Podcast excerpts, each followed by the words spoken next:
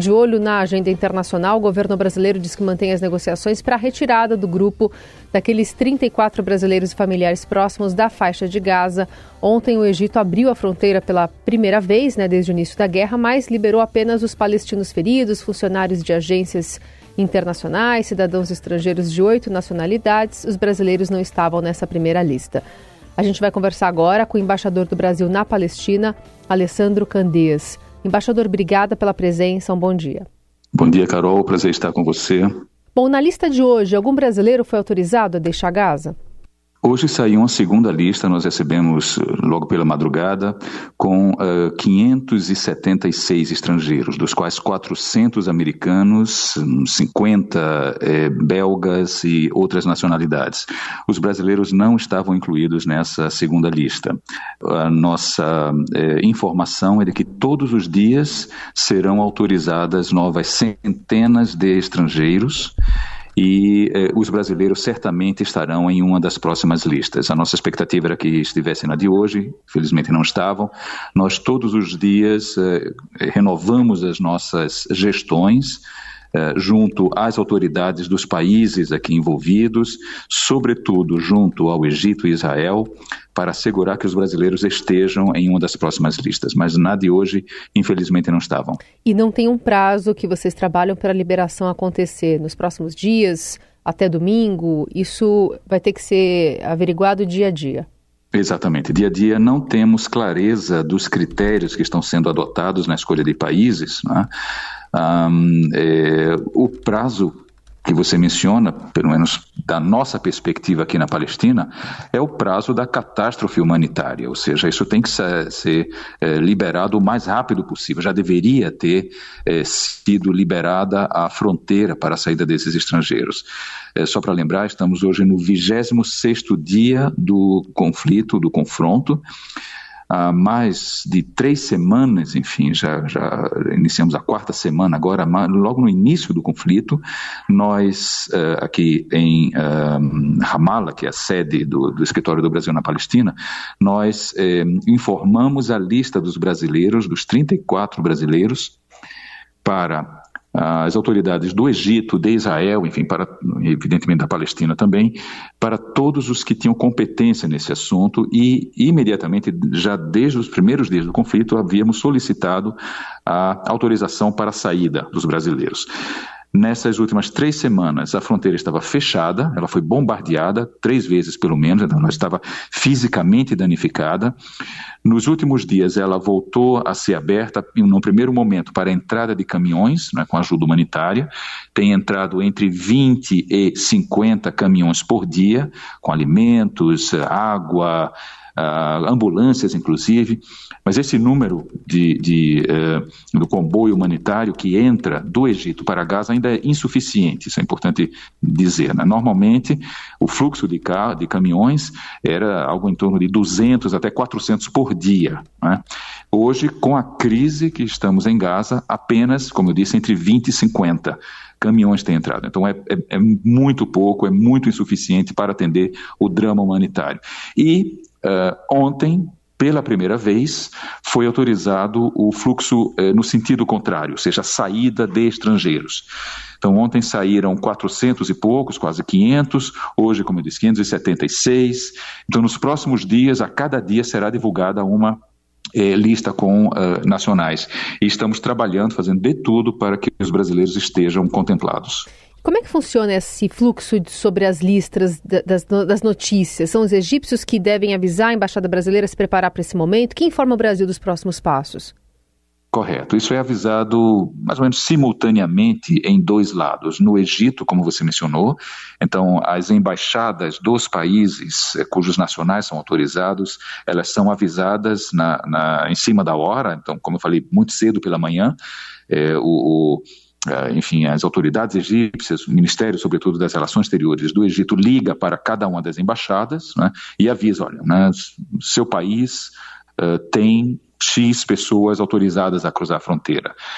Então, nós estamos um, aguardando que a nossa embaixada no Cairo receba essa comunicação, mas, como eu disse, ela é simultânea, quer dizer, ela é tanto é divulgada no Cairo quanto é divulgada aqui na Palestina. Nós temos aqui vários canais, né, e eu recebo essa lista, inclusive ela é também é divulgada em, em, uh, em redes sociais, ela sai em Facebook, uh, Instagram, quer dizer, é, é uma lista transparente, aberta e que é divulgada, disseminada mais ou menos de forma simultânea, tanto no Egito quanto aqui na Palestina.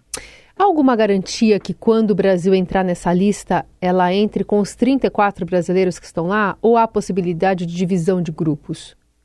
Essa lista está, como eu disse, já em mãos é, do, tanto do Egito quanto de Israel desde o início do conflito. Então, um, é, o perfil dessa lista, né? quer dizer, a metade dela é de crianças, uhum. né? e com relação aos adultos, são brasileiros residentes em Gaza, binacionais ou hum, é, palestinos é, muito próximos dos brasileiros. Por exemplo, a, a avó, uma, a única idosa desse grupo é a avó da, dessa, de uma menina chamada Shahed, que, que, vários devem ter visto provavelmente na, na, televisão, vídeos que ela, que ela sempre posta. Então, a avó dela, por exemplo, só, só para citar um exemplo de não brasileiro, né? Uhum. Ela é palestina, ela não é brasileira, mas é evidente que ela está nesse nosso grupo. Nós consideramos como né, a família brasileira. E há também alguns palestinos eh, já em processo de imigração no Brasil, alguns inclusive que já têm a carteirinha, não é, o Registro Nacional de Imigração, e outros que vão dar início. Então, ou seja, eu, eu não vejo nenhuma razão né, pela qual qualquer dos brasileiros seja impedido né, de atravessar a fronteira. Uhum. É um grupo absolutamente idôneo. É, uma coisa importante também aqui, que é, import, é importante, enfim, lembrar, uma das, nós sabemos que uma das preocupações do Egito é evitar que haja um fluxo descontrolado de refugiados né, de Gaza para o Egito, para o Sinai.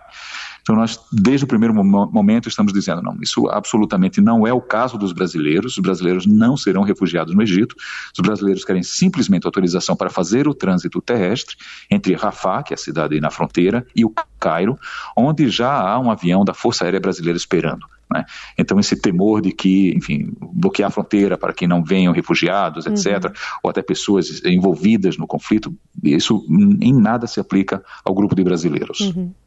Como é que está o monitoramento dos brasileiros em Gaza, né? Depois de tanto tempo vivendo esses horrores é, da guerra, como é que é o acompanhamento, ainda que seja é, mais distante, mas com saúde, com uh, questão psicológica? Como é que eles estão se, se sentindo abraçados pela nação brasileira? Perfeito. É, é, uma pergunta muito importante a sua. É, eu, eu, preciso talvez começar dizendo, antes de responder imediatamente a, ao que você levanta, dizendo que nós conhecemos essa comunidade de brasileiros em Gaza já de longa data. Por quê? Nós fazemos o que a gente chama de consulados itinerantes em Gaza. Isso quer dizer o seguinte: como eles não podem vir de Gaza aqui para a Cisjordânia, para Ramallah, é, para, enfim, é, terem seus documentos, ah, enfim, registros, até passaportes, tudo isso, nós vamos a eles duas vezes por ano. Né? Então, nos últimos anos, fazemos esses, né, de novo, consulados itinerantes. Então, a gente já conhece a comunidade, a gente já tinha todos os contatos, né? enfim, é um pessoal realmente que a gente acompanha já há anos. Então, quando começou o conflito, nós, na verdade, é, dois anos atrás, em, em maio de 2021, nós, quando houve um conflito semelhante em Gaza, nós fizemos um grupo de WhatsApp. Né, em maio de 2021. E naquele momento, uh, quatro pessoas eh, foram evacuados, quatro brasileiros, é uma família, né, uma mãe e três filhos, né, eh, foram evacuados do, de Gaza para o Egito. Os outros decidiram permanecer. Mas isso para mencionar que já temos um grupo de WhatsApp com todas as famílias desde maio de 2021. Uhum. Então agora nós reativamos esse grupo no início, né, agora no do, do, mês de outubro, dia 7 mesmo. 7 de outubro é a data quando começam os conflitos. Então nesse dia foi um sábado, 7 de outubro, nós começamos a, como eu disse, como a gente já, já conhecia né, as famílias, nós começamos a ligar para essas famílias e reativamos esse grupo de WhatsApp. Como estão vocês? Vocês querem ser evacuados? O que está faltando? Etc. Então, é, respondendo, portanto, a sua pergunta, quer dizer, nós já conhecíamos as famílias, já tínhamos esse grupo de WhatsApp e já, e já tomamos a iniciativa de fazer os contatos diretamente com eles. Né? E daí, desses primeiros contatos, é que levantamos no dia 8 já, no domingo, dia 8 de outubro, a relação dos brasileiros que demonstraram interesse de serem evacuados. Desde então, todos os dias, temos conversado com eles, recebemos a, a, os textos, é? acompanhamos a, a, aflição deles, a angústia deles, ninguém aguenta mais é? estar em Gaza vendo o bombardeio, enfim, o sofrimento, a destruição ao redor, vendo a crise humanitária. E então esse contato ele é, portanto, não só diário, como ele é permanente. Recebemos aqui as demandas deles e uh, o, nós, se eu puder talvez resumir um pouco o que foi que fizemos nessas últimas três ou quase quatro semanas, uhum.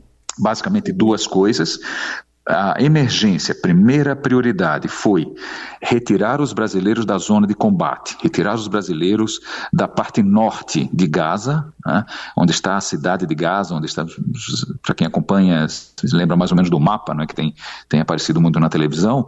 Então, a parte norte de Gaza é que concentra realmente o, o, o fogo mais intenso, uhum. né, os bombardeios, a invasão terrestre. Então, a primeira coisa que nós fizemos, já nos primeiros dias da, da da primeira semana do conflito foi reunir os brasileiros, que alguns até tiveram as casas bombardeadas, os apartamentos, reunir os brasileiros em uma escola católica, né, e eles ficaram um ou dois, talvez dois dias nessa escola. Essa escola, nós, ela era um, a gente chamava de oásis de segurança, porque era tudo bombardeado ao redor, mas essa escola não era bombardeada porque nós havíamos informado as autoridades israelenses que, de que havia brasileiros ali.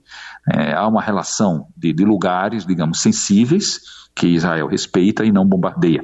Então essa escola foi um deles. Nós, através da nossa embaixada em Tel Aviv, nós fizemos esse aviso uhum. e o pedido de que não fosse bombardeado. Então, felizmente, graças a Deus, conseguimos manter os brasileiros um, é, é, salvos dos bombardeios, mas no final, antes de uma semana, já, acho que na quinta-feira da primeira semana de conflito, eh, os nossos brasileiros já nos diziam, olha, a situação está piorando muito aqui, já está tendo bombardeio aqui no bairro, prédios próximos a essa escola estão sendo bombardeados, a gente recebia os vídeos aqui.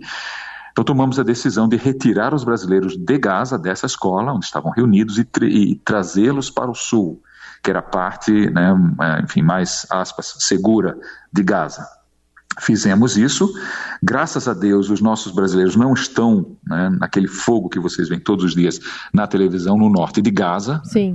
Eles estão no sul, em duas cidades, chamada Khan Yunis, que fica a 15 quilômetros da fronteira, e Rafa, que já, já é a cidade de fronteira. Né? Nós alugamos casas para eles. Então, esse vem o segundo, a segunda, digamos, etapa do, do nosso atendimento. Né? O primeiro foi tirar da zona de bombardeio, e a segunda, que é o que a gente está fazendo agora, é uh, amenizar o máximo possível, o máximo que a gente pode, né? amenizar a crise humanitária que eh, Gaza está sofrendo. Né? Gaza tem uma população de 2,3 milhões de habitantes em catástrofe humanitária, passando fome, sem água, sem gás, sem nada. Então, o que, é que a gente fez? É, ao, ao retirar o pessoal do norte para o sul e é, instalar em casas, nós alugamos hoje três casas para os brasileiros uhum. e outro em Rafah, então, nós, os brasileiros não estão nos abrigos da ONU. Né? E os brasileiros não dependem da Cruz Vermelha, do Crescente Vermelho, nem da ONU, nem dos, dos depósitos de alimentos, enfim, humanitários não. Os brasileiros estão em Raniones, alguns já moravam, inclusive lá, continuam nas suas casas. Inclusive o Hassan, que apare, aparece muito né, nos vídeos, a, o Hassan está em, em, em e em Rafa está essa menina que eu mencionei, a Shahed, enfim, outros. Mais ou menos metade e metade. Embaixador. Então o que é que estamos fazendo? Nós? Pois não. É, é que nosso tempo está acabando. Eu queria ainda perguntar para o senhor sobre a chegada desses brasileiros que saíram da Cisjordânia estão já Sim. desembarcando aqui no Brasil, começaram em Recife, estão indo em direção a Brasília. É, qual que é a expectativa né, de acolhimento desses brasileiros por aqui? Eles vão seguir para as suas cidades, né, pelo menos mais próximo disso, mas foi também um trabalho Sim. de vocês aí para conseguir a retirada deles via Cisjordânia, não? Sim, sem dúvida. Esse é um outro grupo. Quer dizer, estávamos falando de Gaza, agora vamos falar da Cisjordânia, Exato. quer dizer, que é, o, é a outra parte parte maior. Nós temos 6 mil brasileiros na Cisjordânia e quando começou o conflito, eles, também a gente tem uma relação muito direta com eles, né, muito, muito fluida, vários canais aqui, inclusive o Conselho de Cidadãos e tal. Então a gente começou é, recebendo os relatos deles e as preocupações deles e demandas por repatriação. Né? Então, é, o grupo que saiu ontem da Cisjordânia foi o primeiro grupo que nos manifestou é, a, a, a, aflição né, pelo crescimento da violência também na Cisjordânia. Veja bem, quer dizer, Cisjordânia não está em guerra, guerra é Gaza, mas Cisjordânia já começa a sentir os efeitos dessa guerra de Gaza com crescimento da violência, né? crescimento eh, de violência com, eh, eh enfim, os assentamentos, enfim, incursões policiais e de forças de segurança. Então, os brasileiros que moram em cidades e vilarejos já nos relatavam problemas e crescimento mesmo né, de, de, um outro tipo de violência. Não, não são bombardeios, nem caças, nem invasão terrestre, mas enfim, é uma violência rural, violência de campo, não é? Uhum. E que entrava nas cidades deles. Então eles nos manifestaram interesse, fizemos o mesmo procedimento, a logística é a mesma. Eles saíram de 11 cidades da Cisjordânia em três ônibus alugados por nós, se reuniram em Jericó, é ponto de encontro, e de lá passaram a fronteira. Graças a Deus deu tudo certo, a sincronia né, desse procedimento foi muito, é, é enfim, foi, foi muito bem feita, tudo deu certo, tinha Qualquer coisa que desse errado, toda a operação né, teria que ser abortada, mas graças a Deus deu tudo certo. E em Amman já estava, Amman na Jordânia, né, enfim, uhum. capital da Jordânia, já estava esperando o avião da FAB né, que os trouxe ontem de tarde, saiu, decolou o voo e já estão chegando, eu já vi imagens né, do, do, Recife. Então, no Brasil, essas eh, pessoas, esses brasileiros, eles têm famílias naturalmente no Brasil. Né? A, a, comunidade brasileira na Palestina, mais ou menos 6 mil pessoas, ela descende da diáspora palestina no Brasil. Né? Então, são familiares no Brasil, nasceram no Brasil, vieram para cá, se casaram com, enfim, pessoas da comunidade, das cidades e tal, e, portanto, eles já têm suas famílias no Brasil, é, umas, é, já, enfim, é, desceram, eu sei que três no Recife, outras vão para Fortaleza, outras para o Rio, Rio Grande do Sul, Paraná, Santa Catarina, Goiânia, basicamente né, são esses, e São Paulo, naturalmente, também. E tem mais gente querendo os, vir também, embaixador, além desses 32 brasileiros? É, da Cisjordânia, alguns continuam manifestando preocupação, mas é, por enquanto não há nenhuma previsão uhum. né, de uhum. voo de repatriação, ou seja, tá. a situação está tensa, mas sob controle. Tá. Muito bem, a gente agradece demais a participação do embaixador do Brasil na Palestina, Alessandro Candês, conversando conosco, trazendo esse esse olhar quente né, das negociações e da apreensão de que esses brasileiros então saiam nos próximos dias a partir das listas que são divulgadas. A gente torce para que tudo dê certo também. Bom trabalho para o senhor, obrigada pela participação. Muito obrigado, um abraço.